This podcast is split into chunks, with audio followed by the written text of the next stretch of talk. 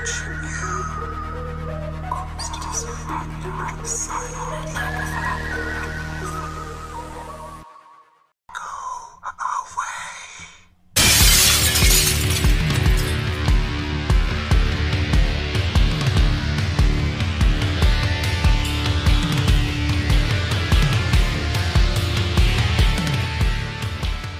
Salutation shades, and welcome back to your one-stop shop for all things strange and unusual, Talking with Shadows, the conversation everyone has but no one wants to admit to. Here with your host, Vic Waitley. And Marcus D.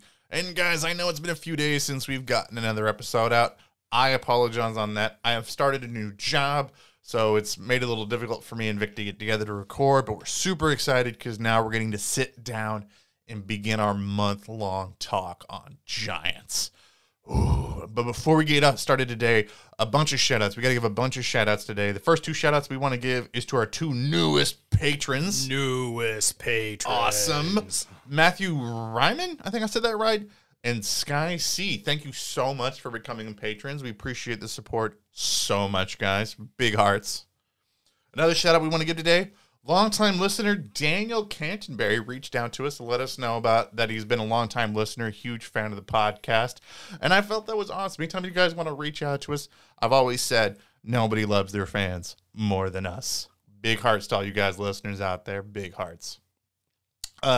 Daniel, Vic actually gave a couple recommendations for some videos, so I wanted to see if you knew about some of these. Thank you for not passing those on to me. I want to see if you know. He recommended that we do episodes on King Solomon's Mines.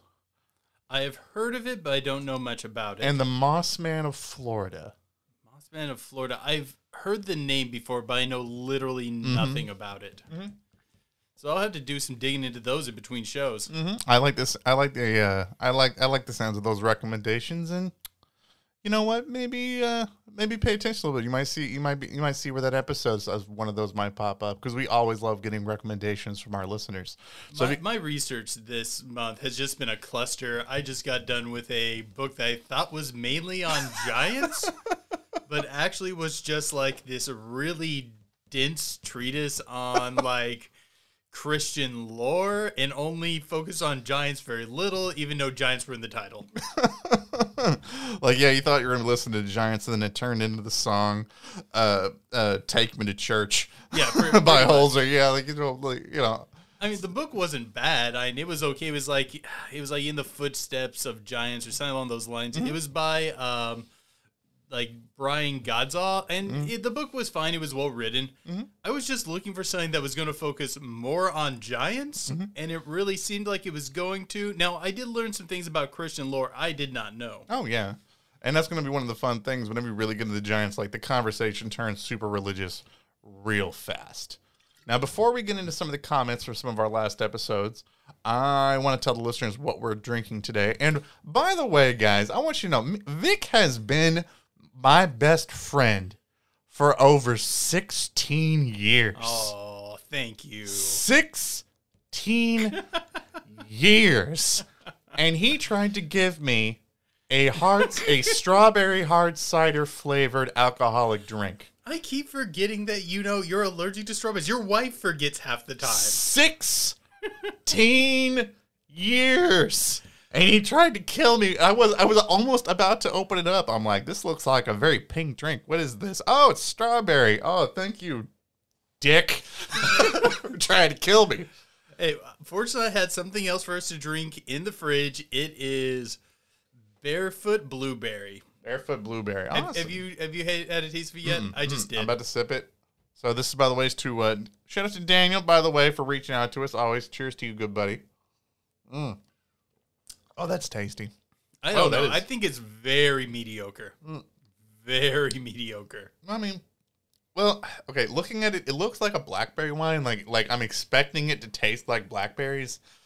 And then it's like this pungent blueberry. Also, I think you kept it at room temperature, which is also probably not good for it. Well, I mean, I would have chilled it if I thought we were going to drink this. I thought we were going to be drinking Angry Orchard strawberry today. I had to just go in and see what I had. Surprise, surprise. Sweet blueberry wine tastes mediocre. I mean, So, some of the Barefoot stuff's good, even at room temperature. This is just not one of them. No, it is not. But it's okay. But then again, between like wines, I typically like sweet wines. Oh yeah, me too. Although I can't have apple wines because I would just get fall down drunk. Like I had like Angry Orchard, hard cider, like the green apple one, and I drank I started with one, and then I think like 8 of them later, I'm like caterpillaring on the floor. Like it was just not. I was just. For those of you who are unfamiliar with caterpillaring, it's something specifically that Marcus does when he gets really drunk. Okay, if you know what caterpillaring is, you should slow down. I'm telling the story. Oh, okay. It's where he falls down on the ground and no longer tries to use his arms or legs to stand back up. He simply kind of moves his torso in like an inchworm fashion and uses that to get around for the rest of the night until his wife gets mad and drags him home. No, I'm trying to find a nice location to cocoon and turn into a nice alcoholic butterfly. Oh, man, like where my color patterns is going to be like the Angry Toad logo, like patterns. And I haven't seen caterpillar in over a year now. Well, that's because I try not. Well, dude, I'm in my mid-30s. You're in your late, what, 50s? Oh, my God. Mid-30s as well. Mid-30s. You're on the later end, bud. Sorry. Mid. It's a late mid. But I'm going to come across this table and start stabbing. I'm sorry. Get to the comments. We're going to the comments. I don't care what else you have to say. Go to the comments. Whole podcast is just me nothing, just ripping on your alcoholic taste in your old age. By the way, sir, with back and knee problems. Oh, you're the one who has the heart that's going to give out at any moment. True. I'll be surprised if you survive this podcast. That's true. Yeah, probably this wine's probably not good for me. It's probably too much of it in here anyway. All right, moving on to the comments, guys. So the last 2 episodes we had, podcasters. Who Stare at Goats and the Psychic Arms Race was us talking with the awesome guys in the first episode with the guys from the Infinite Rabbit Hole podcast, who are fantastic guys. You guys should go check out their episode. They're actually about to come out with an episode where they do Project Bluebeam. Oh, neat. Mm-hmm. I actually let them know we did an episode on Project Bluebeam. We did a case file in our last season of our case files. So they're probably going to check it out. So you might hear some of our theories in their episode, but... and then we did the Psychic Arms Race, where we kept talking about Project Stargate and our thoughts on the government's investigation into psi warfare. Nighthawk says, patron, by the way, said, I've tried astral projecting and remote viewing before. Most of the time I don't succeed, at least not consciously, but there's been a few times where I focus on something before falling into a sleep state. I will wake up knowing new things about the subject of my focus that I later verify to be true. I don't know if it's astral projection or some kind of other telepathic phenomenon. Okay. I was meditating once in the shower, just kind of sat down. I like to meditate with water running over me. So I just sat down in the shower, had hot water running over me, started meditating. And at one point, I felt myself leaving my body. And I just grabbed back onto my body and never tried it again. That was the end of my... I thought it was terrifying. I was just done with it after that.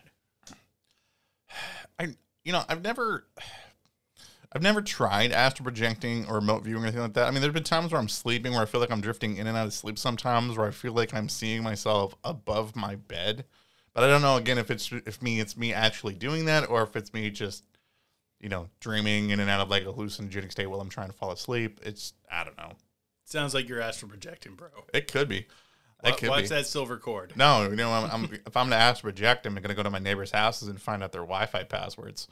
Good use, good use. I know. Noble use. Dude, that was another funny thing too. Like right before we started the episode, a guy from an internet company walked up to Vic's house saying, "Hey, you want some free internet?" I was just sitting in the house like, "Why? Do you know his neighbor's Wi-Fi password?" Oh my God! I wish I would have had that line.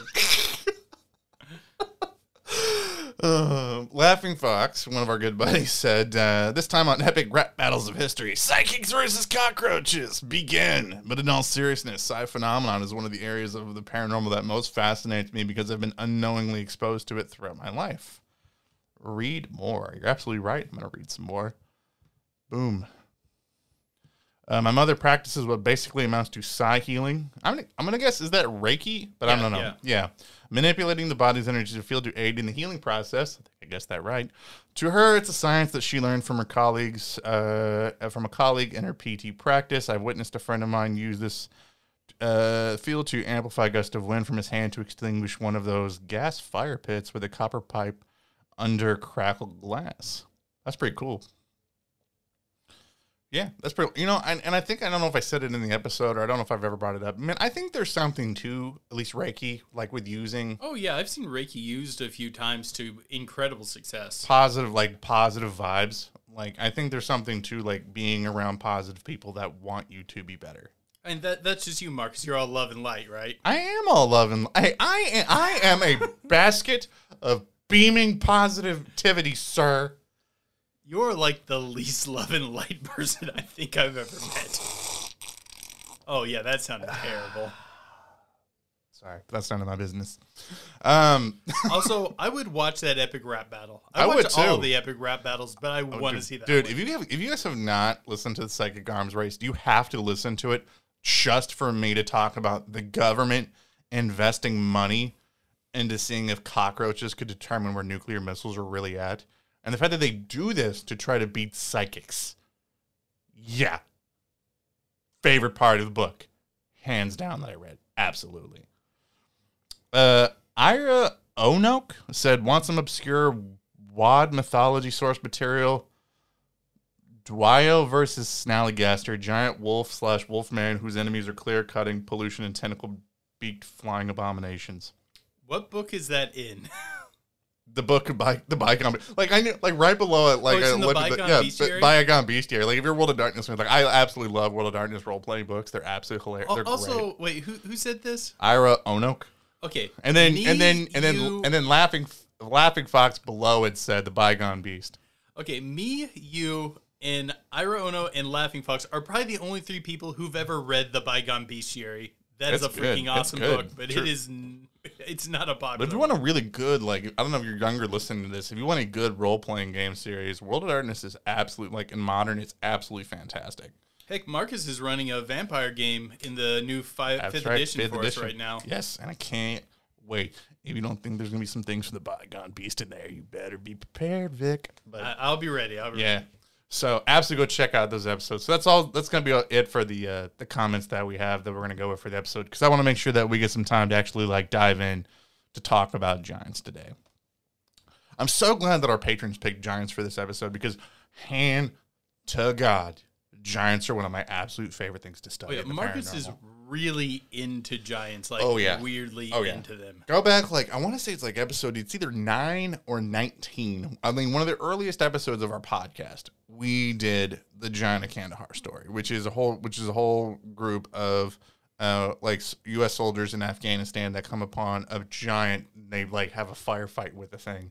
It's super cool, and I knew from early on that was one of the stories that I want to have. And truthfully, honestly, it's one of the best.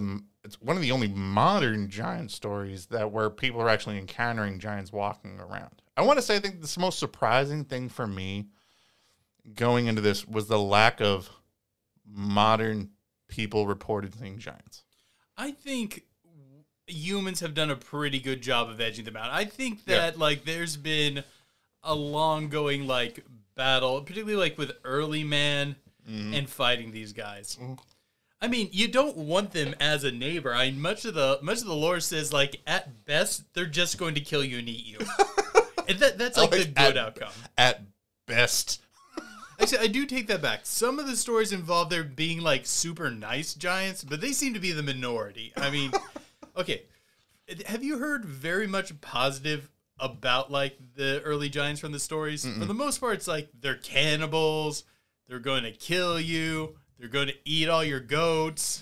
They're going to steal your daughter. I mean, a lot of it's that sort of stuff. Mm-hmm. Like, I was always fascinated with them as a kid, because I remember, like, I mean, like a lot of kids that listen to this, the very first story of giants that I heard was, like, the story of, like, David versus Goliath, like, in the Bible. That's, like, probably one of people's, like, easiest stories that you could think of, like... Like, I think for a lot of people, like, for like, early, like, legends of people encountering giants. And I'm always like, do you know the one thing about that story that people always don't, people don't realize? That he's not a full giant? No, that he didn't. No, well, first of all, no, that he himself isn't a full giant. But I mean that David didn't stop just with him.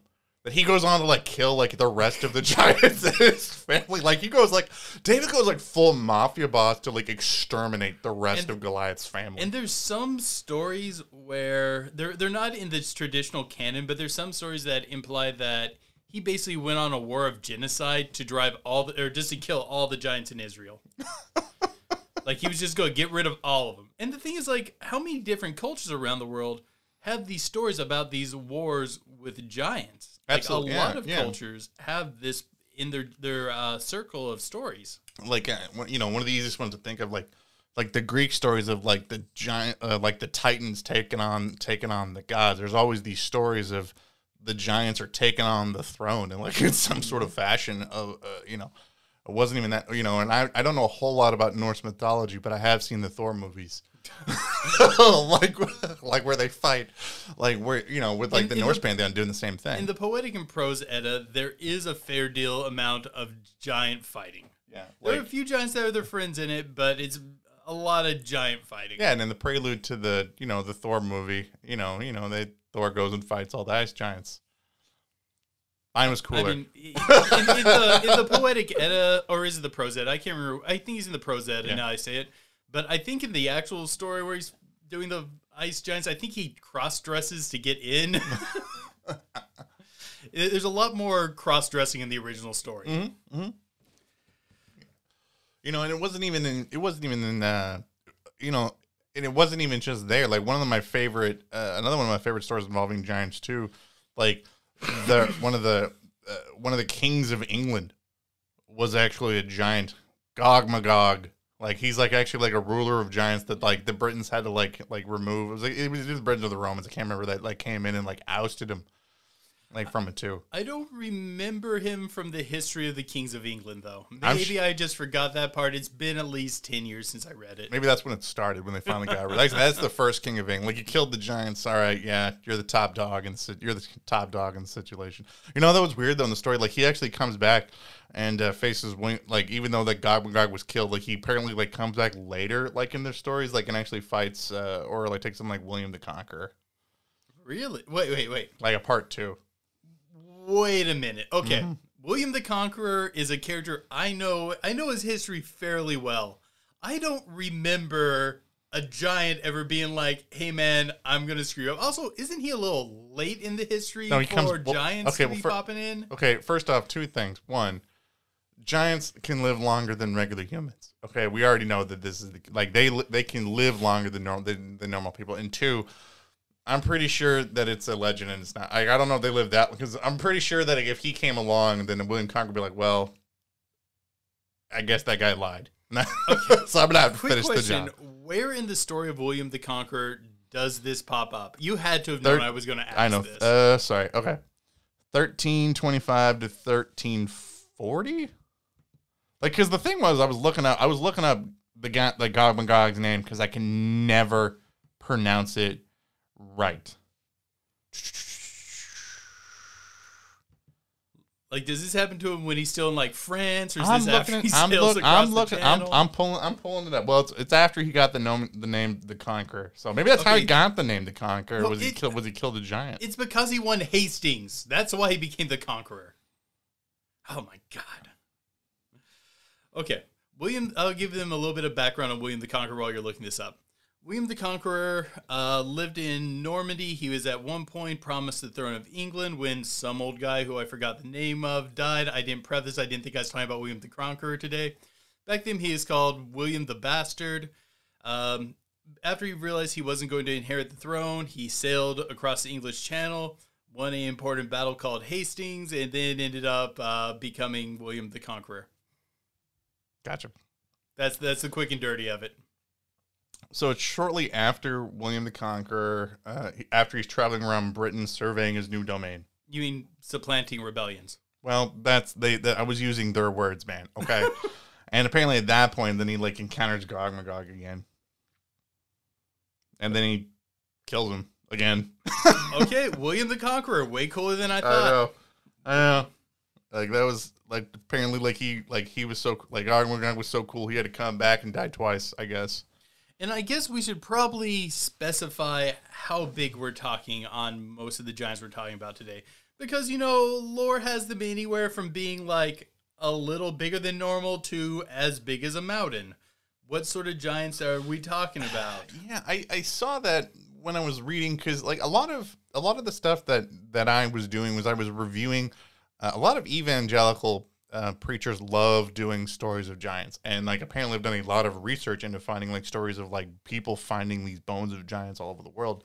And there's a lot of them, guys. There's like a lot. There's enough of these stories that make sense that it's really making me think there might have been giants. No, there's a lot of these stories that when I was like, I listened to at least 5 presentations by different evangelical preachers, and they were all giving different accounts of giant bones they were finding, and they never repeated a single story, like in a 5-hour span. Like, that's how much different material that people had to talk about, like finding various evidence of giant bones all over the world.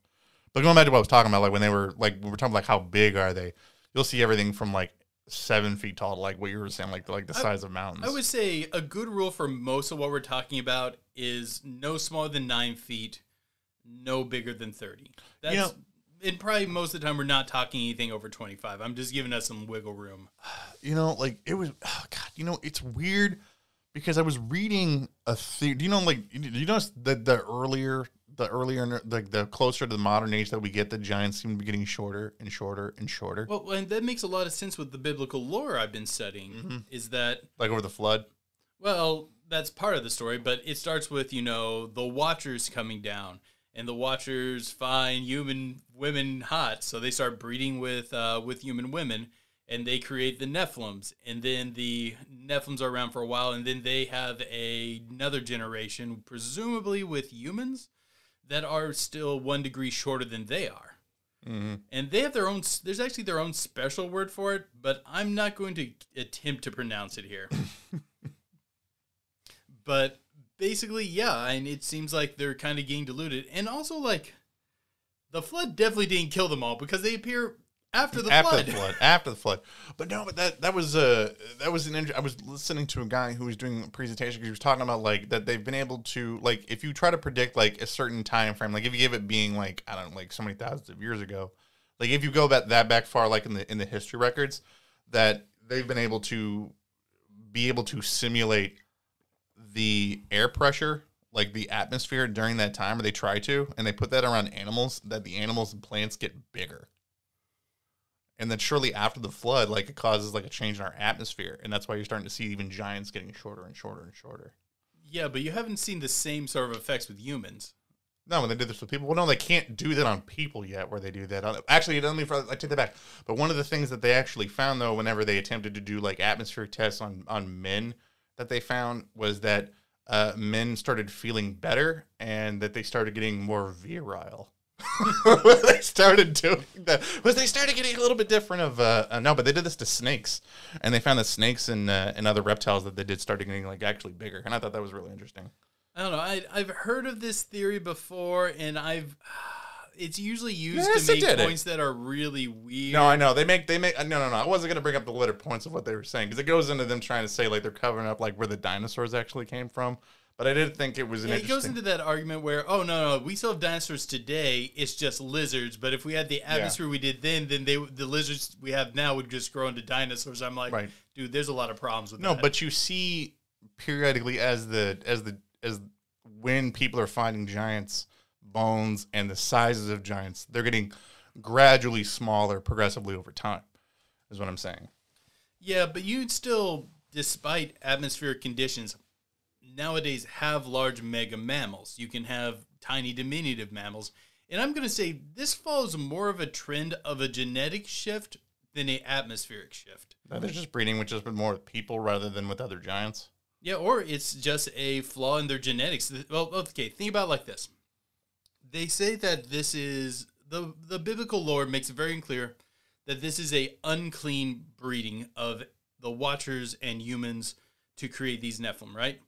These are two different, presumably, species interbreeding. There's going to be genetic flaws. Mm-hmm. And this just might be the genetic fallout. Or, well, there's the other school of thought that says, like, because in the passage, what they're saying is they say, like, the sons of God and, like, the daughters of man is the sons of God, generally what you're saying, presumably being, like, angels. But also other preachers will say that it's not that the sons of God are the descendants of Seth, and the daughters are, like, are the descendants of Cain. Yeah, no, I've heard that, but there's really no good backing for that. It's more likely it's what they're saying, because they make it, the language they use in the original archaic Hebrew mm-hmm. makes it fairly clear, and they talk about children of Cain and Seth in other parts, and they don't use this form of language. And I think it's pretty clear that they would use the same sort of language if that's what they're talking about. Or there's other giants, because there's actually, like, tribes of giants, like the Amorites, that are supposed to be just straight up, like, taller than, like, what, or as tall as oak trees, I think is how they were described. Cedar trees. Cedar trees, that's right, cedar trees. Within the Bible as well.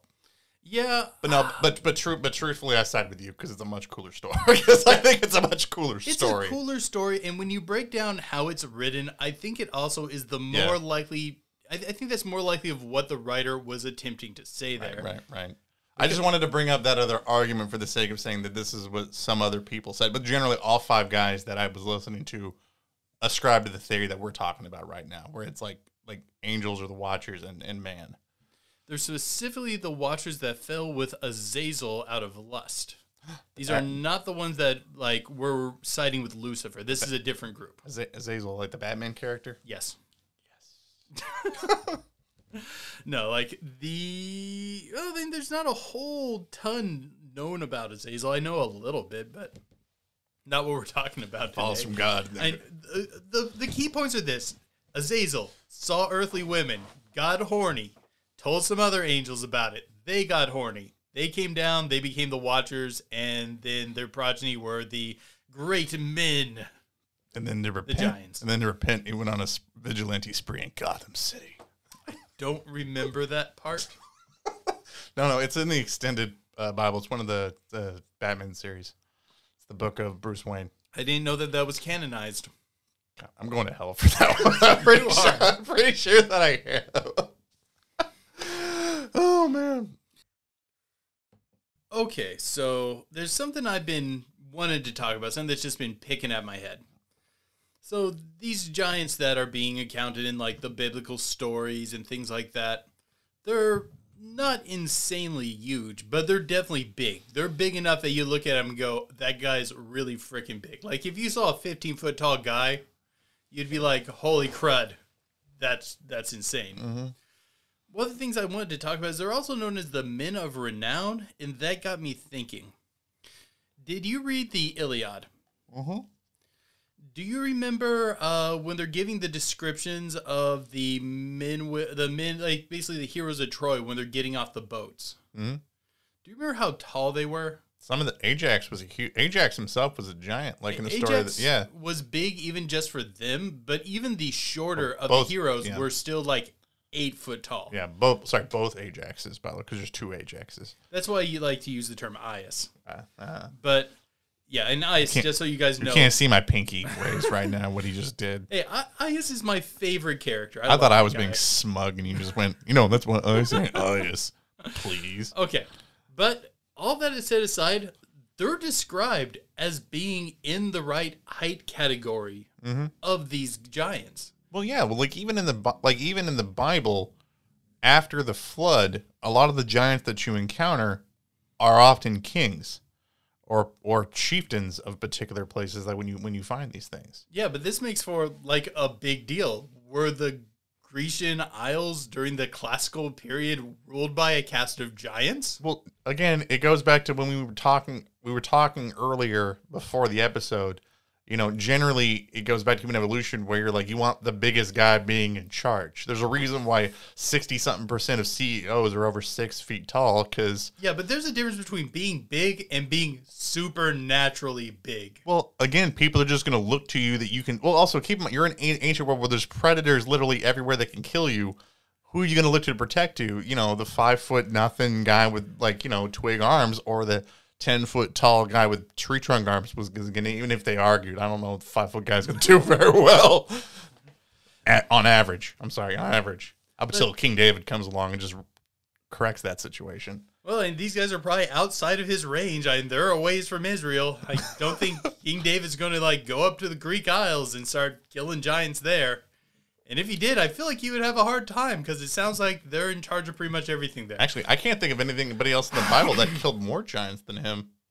But other than God, sorry. Other than that I defied being.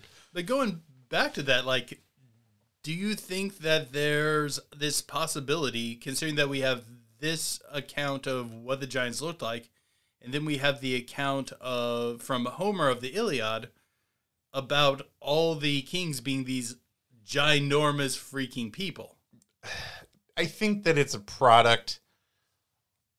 I think it's a product of there being less giants after this major war with the gods goes down. Because no matter what, I mean, if you look at like Homer's time frame, that no matter what religious context you take this from, this is going to be after the war with the gods. The giants that are going to be left are going to have less giants to compete with, and the only people that they can really mingle with are regular men, and they're just going to be better off just amongst regular men. And then also when they sail across the sea to face down with the Trojans, which I believe would be in Persia nowadays, no, Turkey, you got Hector on the other side, who's described as being just as big as them. Mm-hmm. So, like, after David kills a whole bunch of them, do they just scatter everywhere and become kings? Did they travel all over the world? I mean, we do have accounts outside the biblical history of these giants traveling everywhere. Right, right. In most nations, it seemed like they got off the boat and people just killed them. But, like, do you think there's an angle on this that the Grecian area could possibly have been kind of ruled over by a cast of giants of this ilk? Well, also, too, many of the ancient, like, I mean, ancient for the time we're talking about right now, were also described as being very barbarous, very rough people that just walk up and just eat people, or just are, I would say, less civilized or cultured. Now, it's not my words. That's the words of the people that killed them. I'm just saying. Okay, I'm not trying to be mean to the giants. You know, and the ones that seem to be mingling around are people that have been able to mingle in regular, like, normal people. Well, not normal, sorry. Non-giant society. Also, there's something else that we haven't mentioned, like some extra digits. Right. Like many giants are often described as having like 6 fingers and and 6 toes and a second row of teeth. Yeah, which is a very interesting sort of little detail, I think, to throw in there. I was gonna throw out another one too. I don't, because you haven't brought this. I'm surprised you haven't brought this up. There's, like, no giant women ever described in, like, almost any of the stories. No, I found accounts of giant women. Like, very disproportionately. Like, there's not as many. That's true. They're normally the men of renown, not the women of renown. You know, I'll give you that. Yeah. But there are mentions in some of the stories. I still feel like a 12-foot tall woman could just hold her own just fine. But I did some digging into what these extra digits and teeth might mean. And do you have any ideas on biologically what that could do? That would allow you to have a lot more control over the massive weapons you have to wield. Yeah, you could wield a weapon like, okay, obviously someone that much bigger could obviously wield a weapon notably larger than someone of a regular size. This would allow them to take that up another notch. Beyond that, it would give you an exceptional amount of control and gripping strength. It makes sense with all the stories of giants hurling boulders and stuff like that. And even with like the massive weapons that you have in the biblical account, because we have measurements of like Goliath's spear, it would give them a lot of control over that. Beyond that, the extra toe would give them much more stable footing and lifting strength. And I can only assume, because I didn't find as much about this, I would assume that the extra row of teeth would be something along the lines of that would be a replacement row. Kind of like if you think about the inside of a shark's mouth where there's a row of teeth, then a row of teeth, then a row of teeth. The purpose of it isn't that those extra teeth are going to give you more bite strength. It's that if you lose a tooth, that next one can pop into place. Dude, I was like searching because I knew we were getting to this point, so I was trying to get ahead of you. Because I didn't think about the 2 rows of teeth, so I'm like Googling like what does a second row of teeth do? There's a lot of kids born with 2 rows of teeth. Oh, yeah. No, like when the permanent teeth come in behind the baby teeth because they don't absorb the root. These are some freaky looking kids. Yeah, I've seen some pictures before. It is not super pretty. Huh. Sorry, I just Googled more. Oh. You are being so mean right now. That's a birth defect. Dude, what's wrong with you, Marcus? I hit the images thing. And those are just people. You apologize to the Sagan Royal Tooth community. I'm sorry. Oh, God. Oh, God. Apologize to them. Sorry, you mean it. Oh, my God. I had to curb. So, I'm sorry. Oh, my God. I'm sorry for your freaky-looking face. That is not I apologize for my co-host's crassness. There we go. Oh, my God. It's like a shark attack video gone horribly wrong. Oh, my God. You're being so mean right now. I'm sorry. I didn't mean to. I'm curbing what I really wanted to say. I'm sorry. Okay, I apologize. I'm going to hell. I didn't realize how end up, mean I was going to end up in this episode. I apologize. Oh, God.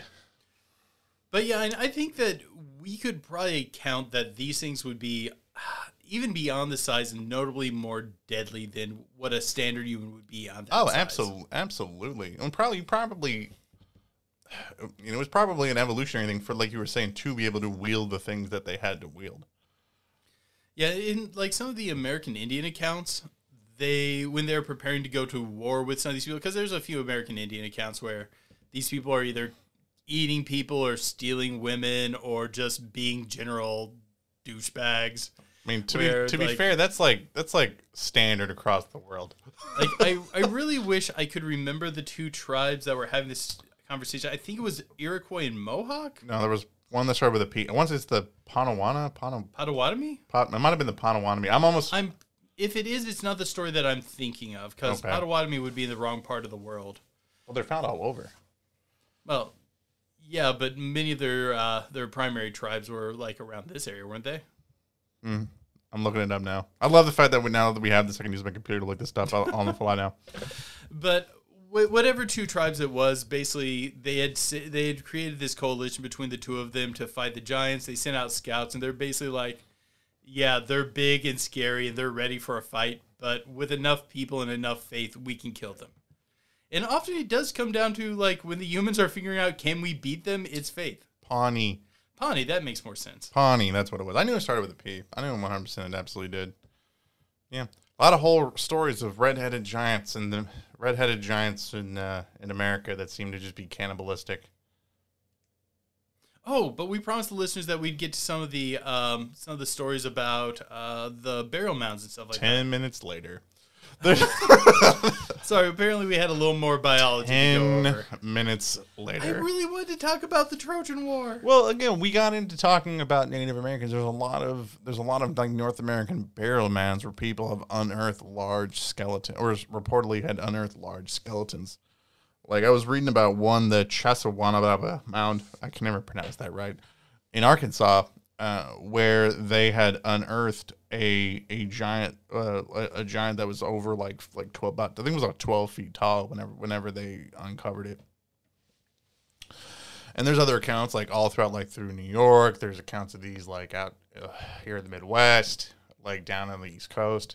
One of the interesting things I found is it kind of implies a different culture, but you would imagine if these giant people were spread out across the world, they would basically develop culturally in different directions. Mm-hmm. But in the American burials, where they find multiple of them buried, they're often in a circle, mm-hmm, where the ones in Europe are kind of more along the lines of a traditional, buried in row sort of thing. And I thought that was an interesting little thing to just find.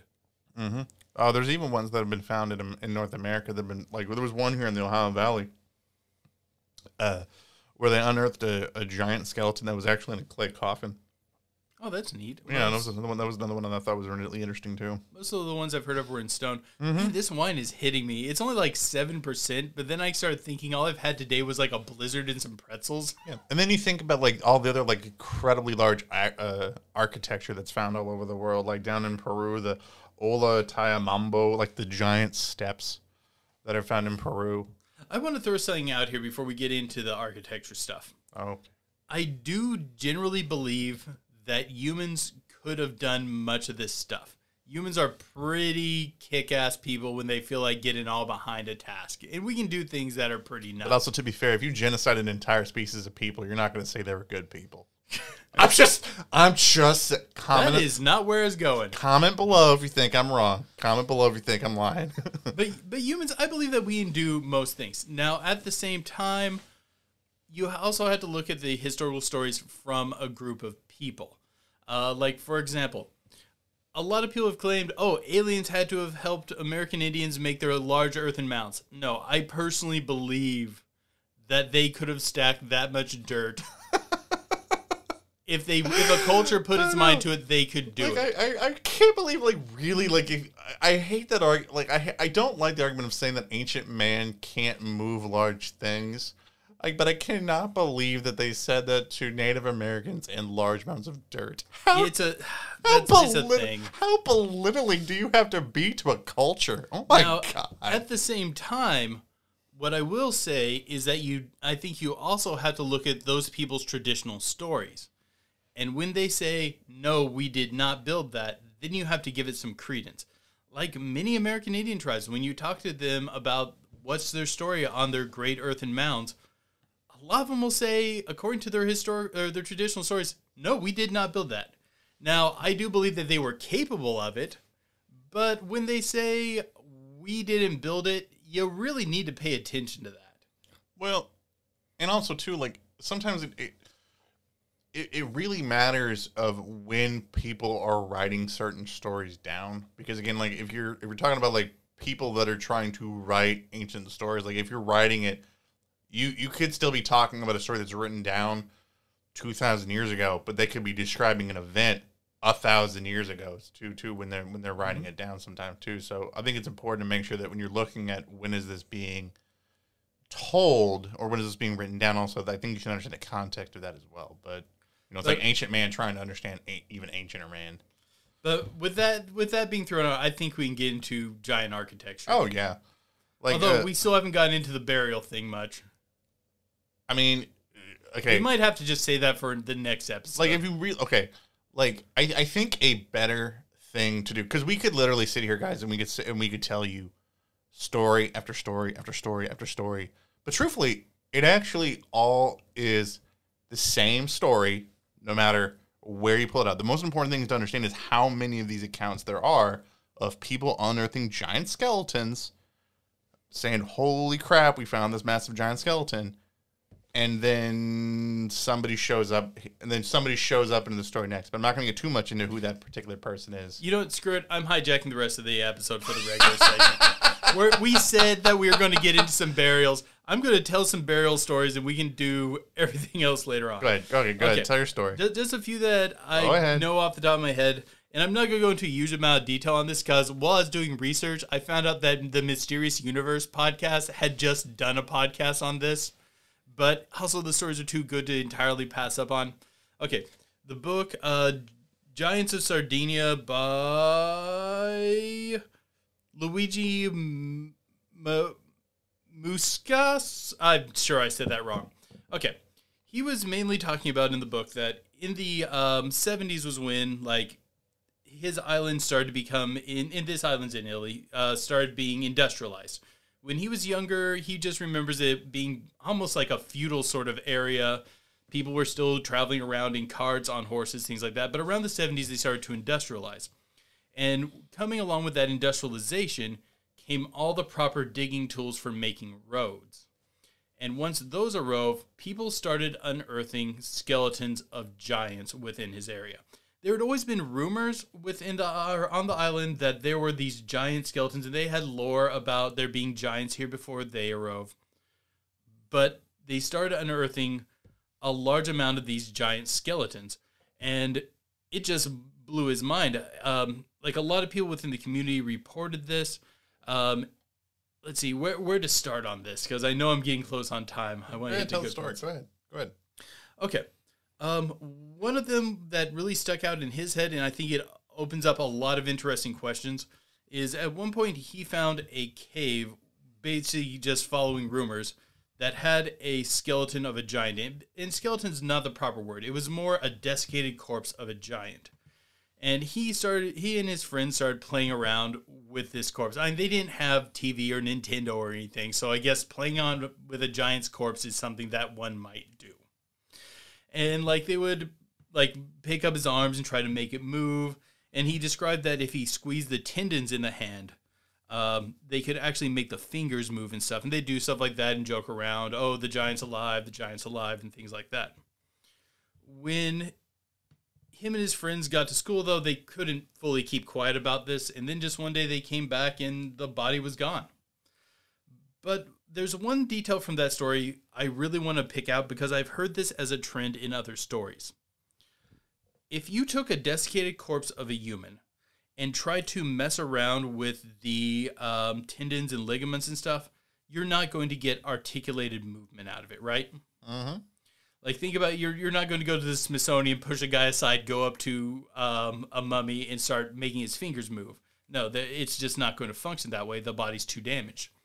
But this is not the only account I've found where people who are discovering desiccated giant corpses can make them move through that sort of articulation, which I think is really fascinating. That means they have to have a very different sort of body chemistry than us. Mm-hmm.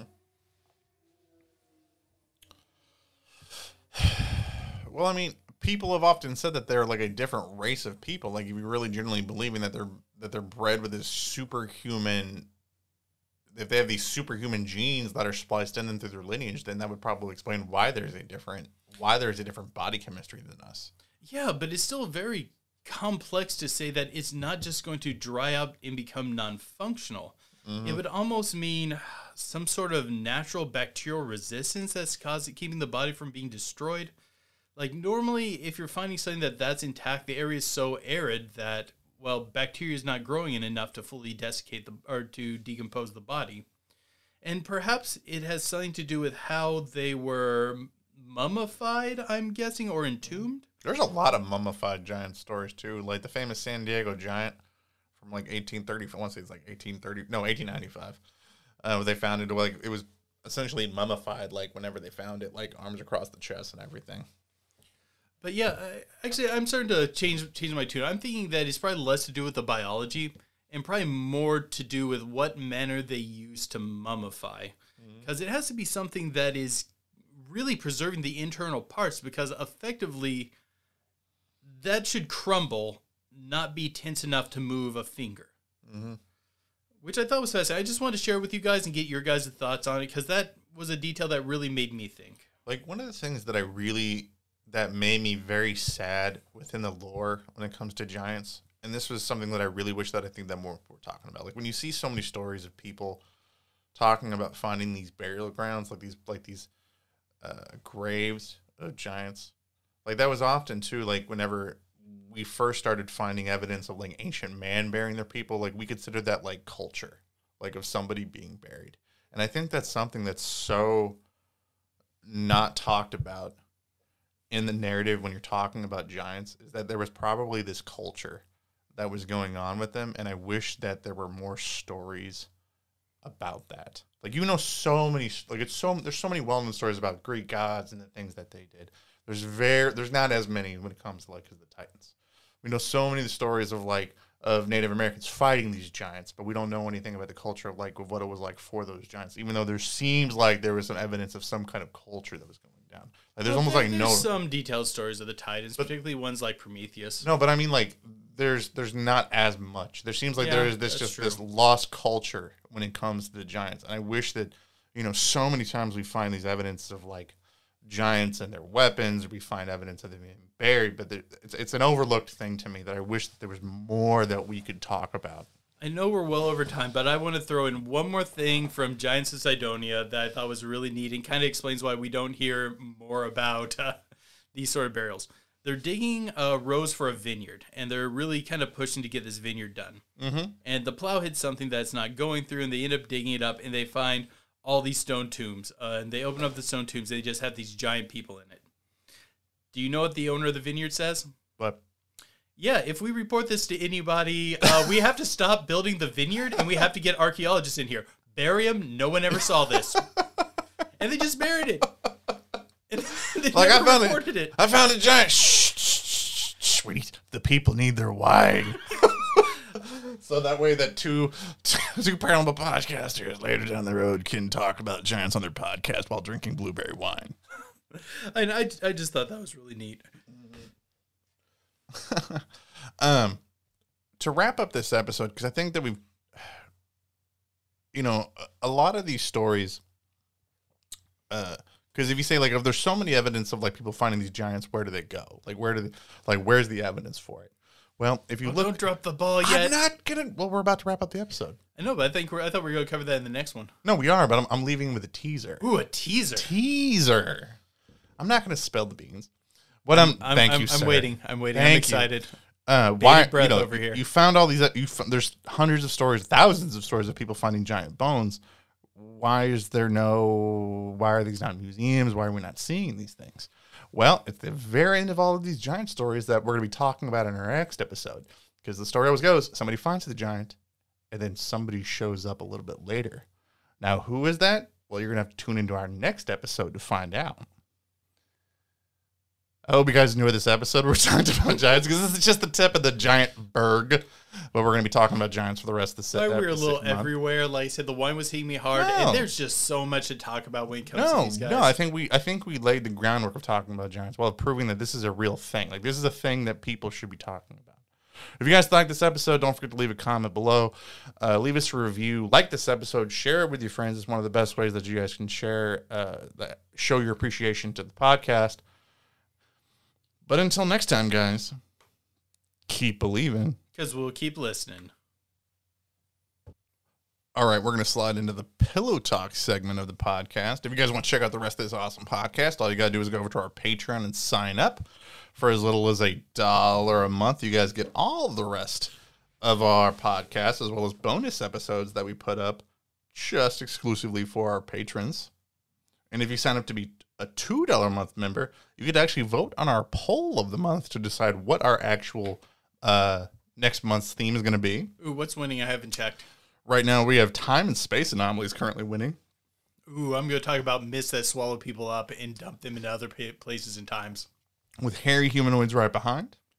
Also excellent. With our most recent edition, Things You Can't Find on YouTube. Actually, that's the one I'm rooting for, because we get to go way off the map. Oh, dude, if you guys end up getting that, if that ever gets picked, we're going way off the beaten trail, guys. I'm just telling you. We're going to bring you stuff that I would say at least 95% of you have not heard of. It's going to get weird fast.